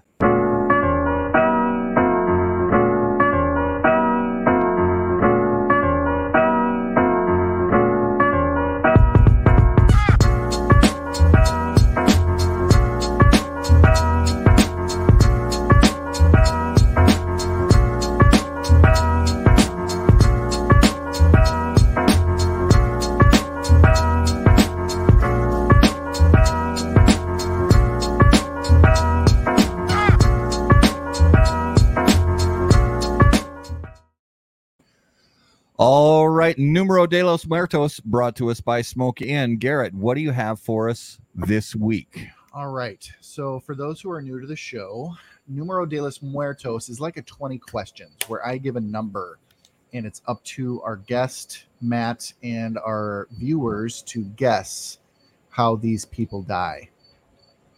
So, on average, over the last 20 years, 200 people die globally from this Per year. per year.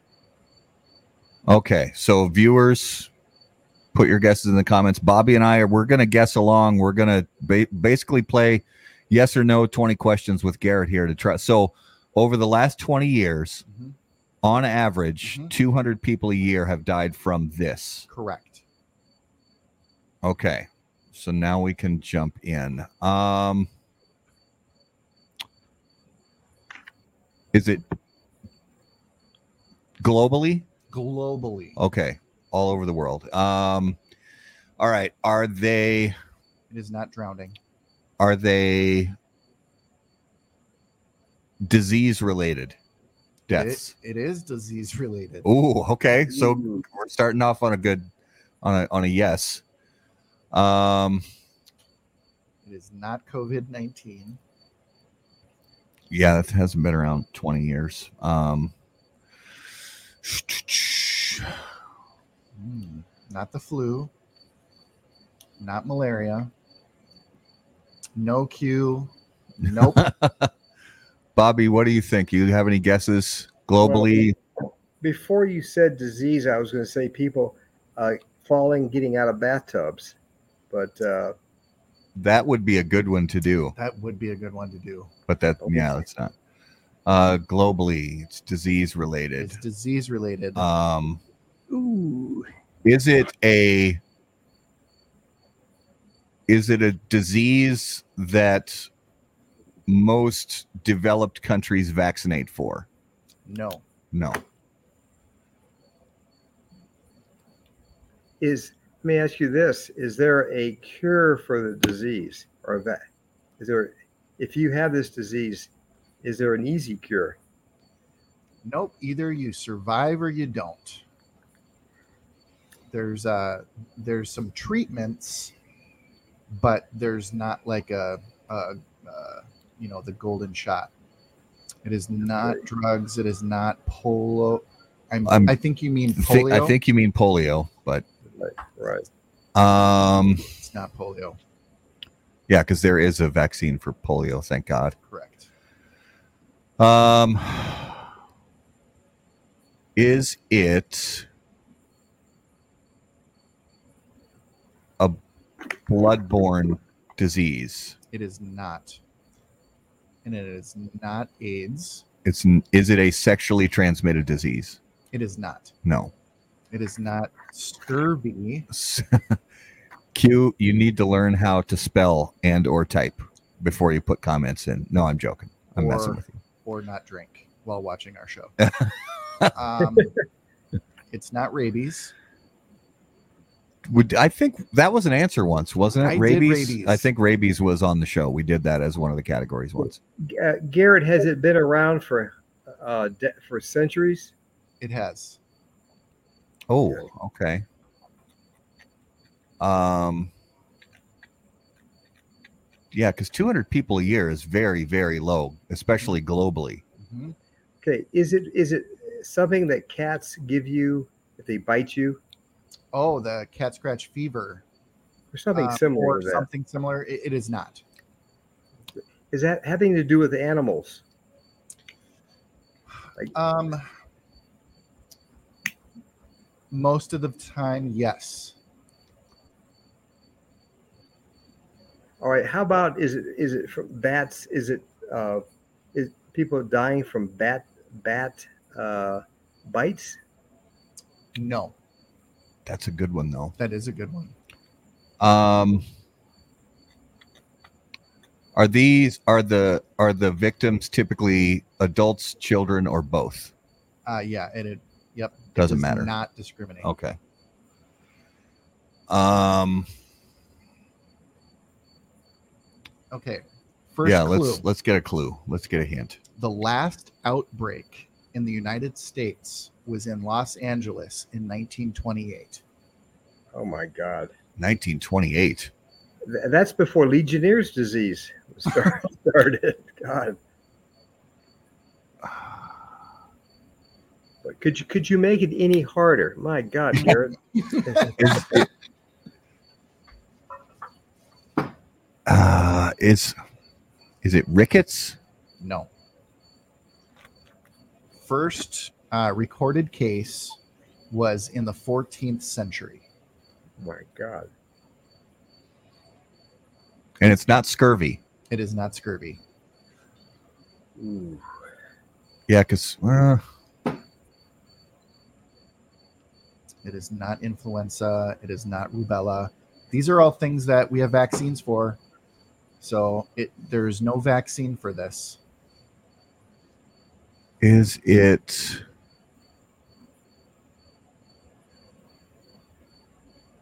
uh what do they call it? Uh whooping cough. Ooh, that's a good guess, but no. Is it a respiratory condition? Uh no, it is not. It's not a respiratory. oh respiratory my gosh. I can't believe we have to give the win to Quentin. Did he get it? He did. Is that it?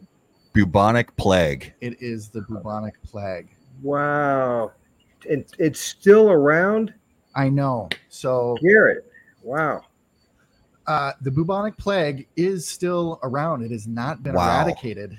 Um, and in fact, it's still even active in the United States. It is very rare, but it is mostly transmitted through either a rat or a rabbit who carry the disease, and then flies that are feeding on the carcasses come in contact with people. Wow.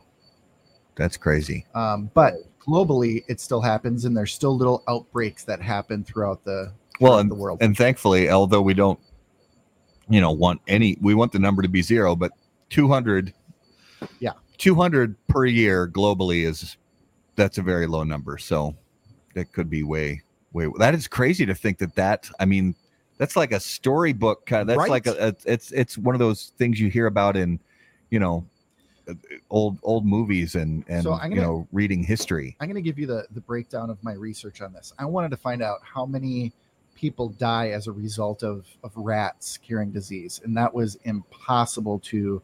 There's no study. The CDC doesn't carry anything. There's specific little diseases that rats carry that can obviously cause people to die, but rats in general. So, uh, but that brought me to the bubonic plague is one of the things that they carry and people uh, catch in this very weird way. Um, originally, I wanted to try and find out how many people have died from asteroids. Asteroids.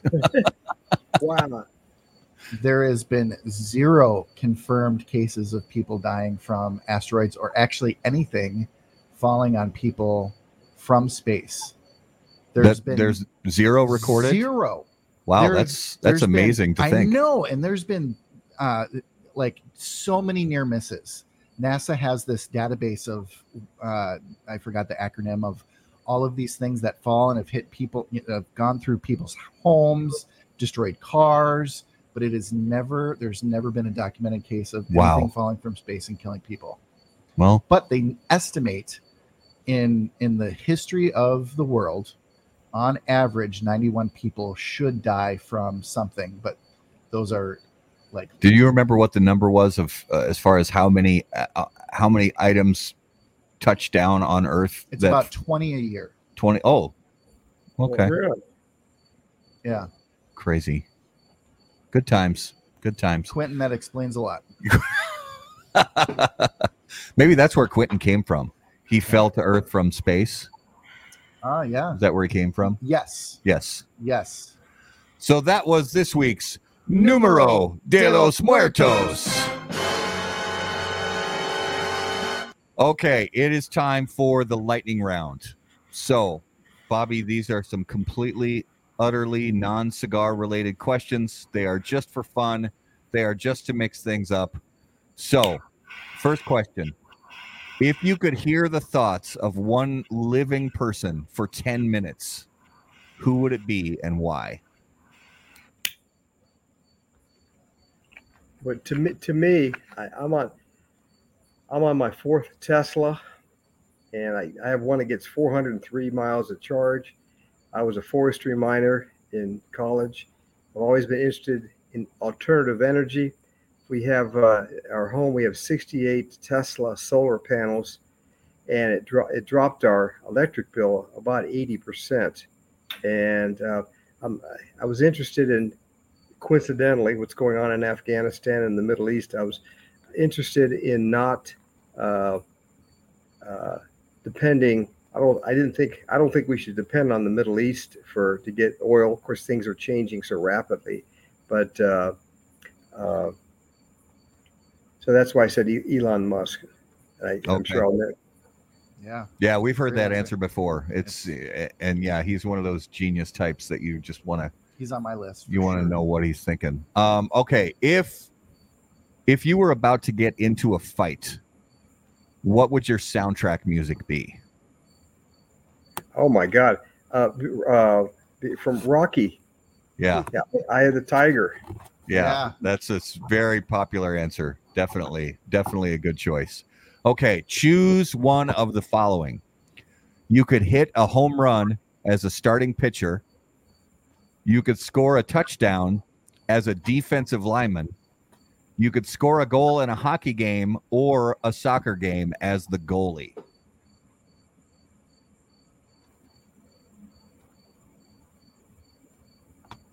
Well, since I live in Tampa and the Tampa Bay Lightning have won back-to-back Stanley Cups, I'd have to say that I'd, I've never heard of that. I'm sure it's happened uh, in the Yeah, NHL. It's rare. It's rare. Yeah. Yeah. Yeah, yeah, I'm de- definitely a, a goalie. Uh, Vasilevskiy. Uh, we have we've got an incredible goalie. We have a cigar bar. We have a Diamond Crown. The only di- the only cigar lounge that we know of in the National Hockey League is in Tampa. Yeah. Uh, the Diamond Crown Cigar Lounge. Yeah. Hey, I've got a when you, Matt and Garrett, I have one for you all. Maybe you can use it later too. A question, but I'll. That, that's what uh, that's my answer. Well, you you said you have a question. Go ahead. Go ahead. Yeah, that, that I would, lo- you know, uh, I would love to know what you and uh, your listeners and people watching this pa- podcast, if you could meet any president, starting with George Washington, all the way up until our current president, who would you like to have dinner with? A cigar and a and a your favorite beverage, Oh and man. and why? Any U.S. president. Oh man, that is a tough, tough, tough choice. And sit down and have dinner and a cigar and a drink with.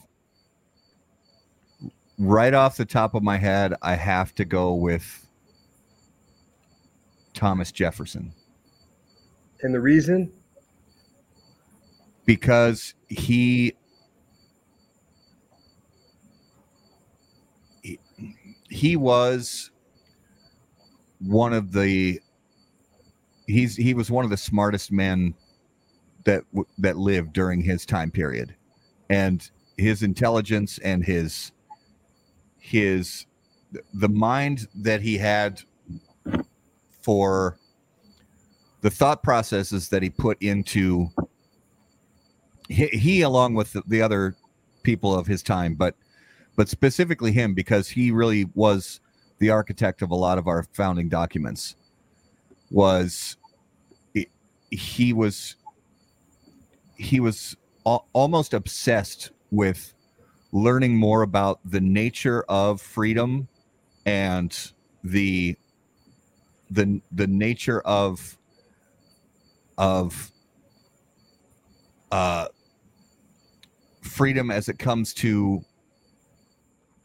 mankind living a free life and being a part of a free society. He he he put so much of his time and effort into learning about that and he put so much of what he learned into many of the founding documents including the Declaration of Independence uh, helping with the authoring of the Constitution and so many other writings of his uh, that uh, I, I just I I would just want to listen to him talk about uh, the the nature of the nature of uh, of mankind wanting to live uh, as a free society.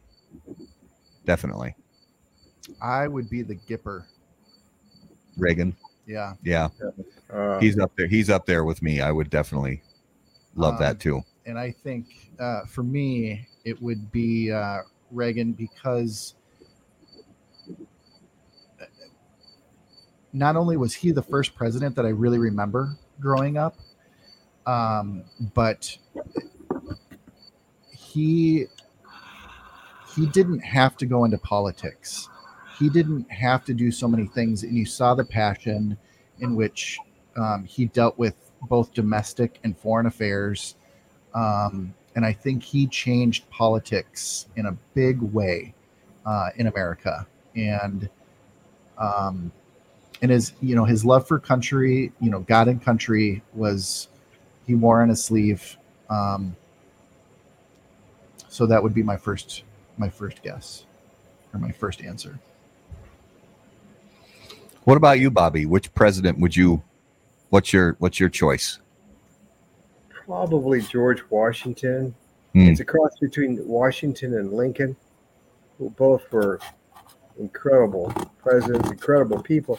Well, with George Washington, what he did, and he would have, if he would have lost the war, England, he, he was considered a traitor. He would have been hanged Yeah, and given up everything he had. And uh, most people have been to Mount Vernon, and which is a beautiful, uh, incredible, very, it's a holy place. And when he, if you followed and read about the Revolutionary War, when he was down to less than a thousand troops, and when he was at Valley Forge and they were they were freezing to death, just the tenacity was it eight years, and he had people uh, that uh, were in our our own army that and he hit a lot of enemies, uh, Yeah. not only generals in our own army, but uh, uh, with politicians, and um, to have that much, where you have your own some of your own generals were against you, but more you, you're fighting an enemy um, where. Uh, and you, when the Revolutionary War started, uh, especially in the in, in the Carolinas, uh, th- there were more people dying. Fight Americans. They were fighting each other because America was was split. Should we leave the king? Should we leave England? You know, everything is, is going pretty well, and uh, Yeah. I'll- I'll- we, we, we they had no enemies uh, back then except the Native Americans. That's because we screwed them all, by the way. But Yeah. uh, That's right. it's uh, uh, but for him to to, to as you know he, he was born in 1732 and he died in 1799 i'm a george washington uh, fan along with lincoln and uh, george washington died at 67 he died of uh, strep, strep throat and uh, if you know the story back then uh, when you had uh, a, a I don't even know if you want to call it a, a disease, but when you had these these simple um, uh, challenges, uh, they would bleed. What they would do is they would stick a needle in you in your arm, and and and and they would try to and, and take the blood your blood out. They felt "Look, we'll just take out the bad stuff. Yeah. And to the point he was so weak, he said, "Just let me go," and type of thing. yeah, And here's here's the uh, the the father of our country. yeah. Well, and also the fact that he, one of the things I love about his story is that he willingly gave up the highest seat of power. Yes. He said, "I'm." He said, "I I could keep doing because at the time the the rules were different. The, the, Right. They would have they would have let him just stay president until he, you know, until he passed away. Mhm. But he said, "No, I'm I'm. It's time to give this seat to somebody else." And and that that set the precedent for the future of of holding uh, Presidential terms. presidential uh, a president to a limited term in office right. and that was it, it's unheard of in that I that I can recall in in history of in the history of the world that the person holding the highest seat of power willingly gave it up so that somebody else could have a chance. Yeah, and, Matt and Garrett, did you know that he, uh, that a lot of people in the United States wanted him to be king, Yes. and uh, which would have been a disaster. yeah. And uh, I mean, for, for him to be willing to give to give up everything, including his own life, and uh, America's been blessed with some incredible leaders. Yeah. Yeah, absolutely. So uh, let's move into this week's notable smokable. And as always, notable smokables are brought to us by our friends at Ace Prime Cigars. Notable cigars, notable passion, notable purpose.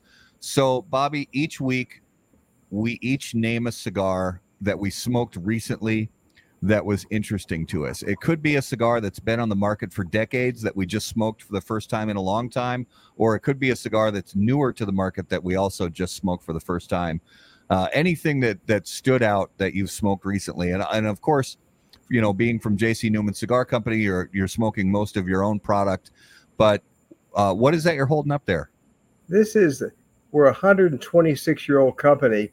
This is the Perla de Mar Corojo We've oh, never wow. used Corojo wrapper in 126 years, and we got we got a break. Cigar aficionado uh, rated the cigar. It was, it was, it was like 1991, about six months ago, and uh, this is uh, whether you like cigar aficionado or you don't like it.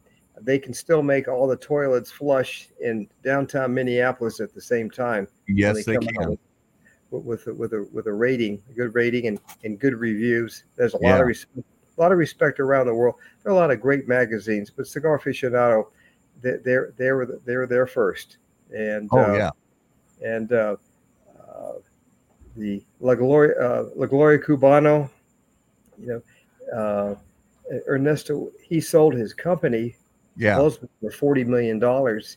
Uh, Cigar Aficionado gave uh, the, the first issue, the first 10 issues, like uh, La Gloria Cubano, uh, Ernesto Carrillo's uh, brand, it, it, was getting the, the, highest ratings.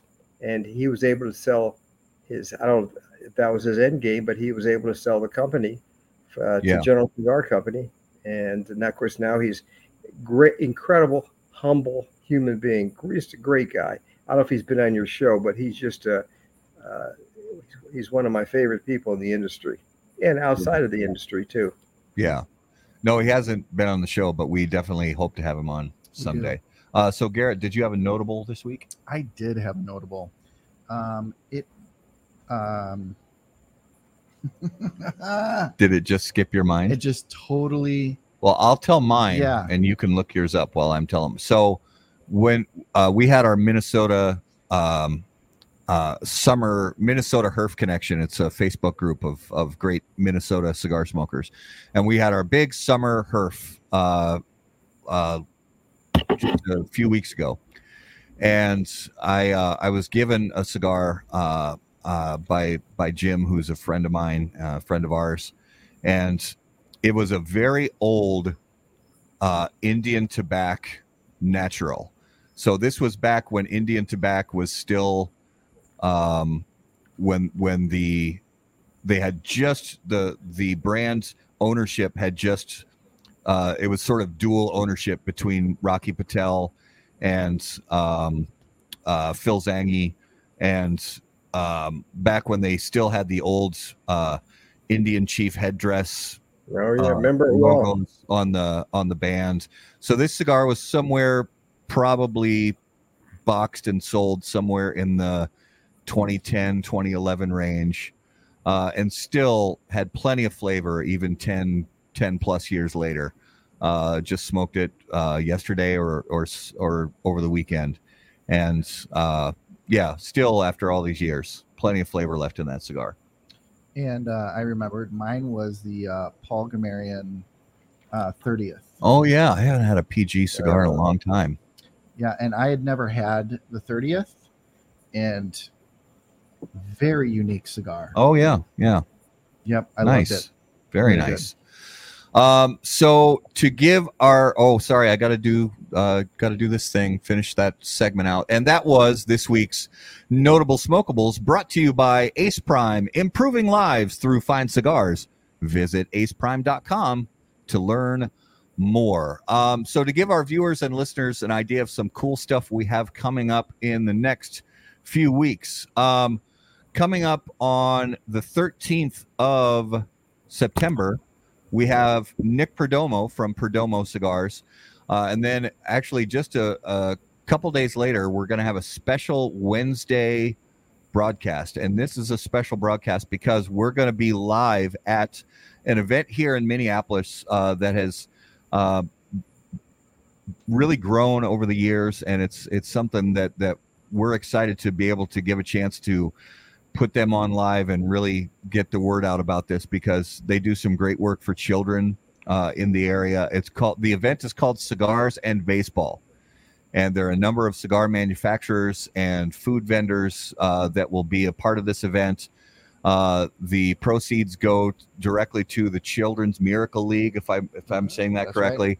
Uh, so they basically uh, uh, they give uh, they give children who are uh, undergoing some pretty rough circumstances an opportunity to be a regular kid for a while, play some baseball, and and also hopefully get some you know uh, just a little bit of help, a little bit of a step up.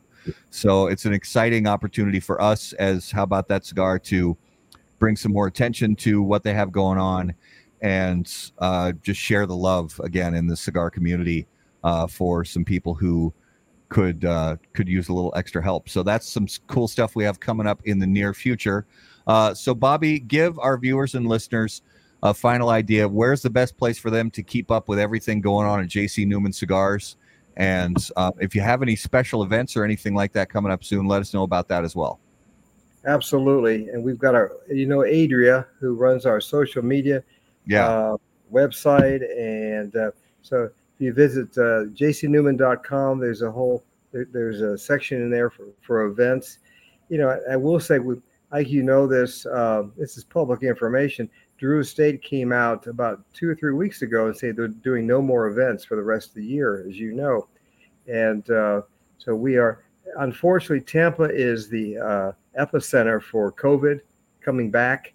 And uh, so we just, we've had to cancel the rest of our events for this month, for, for August. And uh, uh, this is supposed to peak in Tampa in late September.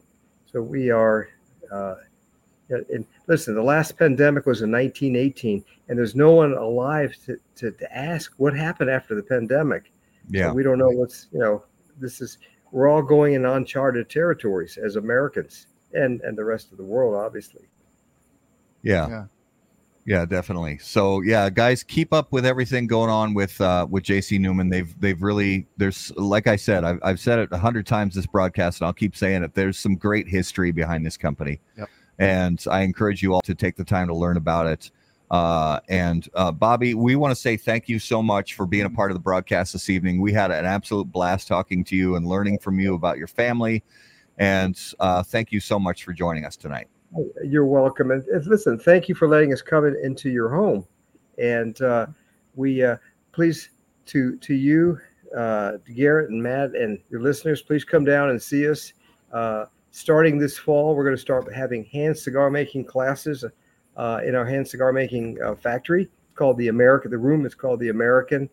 Um, you know, it's funny because um, I the, the last ad, uh, Smoke Inn, Abe is a very good friend of ours, and uh, he had his uh, uh, his radio show in uh, this past past Saturday. Yeah, I saw that. It was great.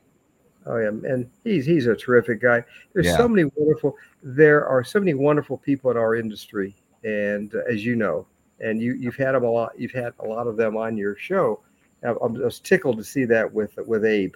He's a dear friend and uh, smart, passionate. Uh, to hear how he got into business is incredible. His story. He, st- he came from the grocery industry in Chicago, and how he ended up where he is uh, been extremely successful, extremely generous uh, to uh, to all those uh, uh, in in the in, in in the where where he is in in, in the Palm Beach uh, uh, area. Yeah. Yeah. So uh, thanks again. And for our viewers and listeners, uh, guys, we're grateful to you as always for spending Monday night with us live on Facebook and live on YouTube. For those of you listening after after the fact on the audio pa- podcast, we're grateful to you as well. Uh, as always, if you guys have questions for myself or for Garrett, you can email us right on the website, howaboutthatcigar.com. Follow us on all social media at HBT Cigar. And until we see you guys next time, burn cigars. Not bridges. See you guys. Thank you. Bye bye. Thank you.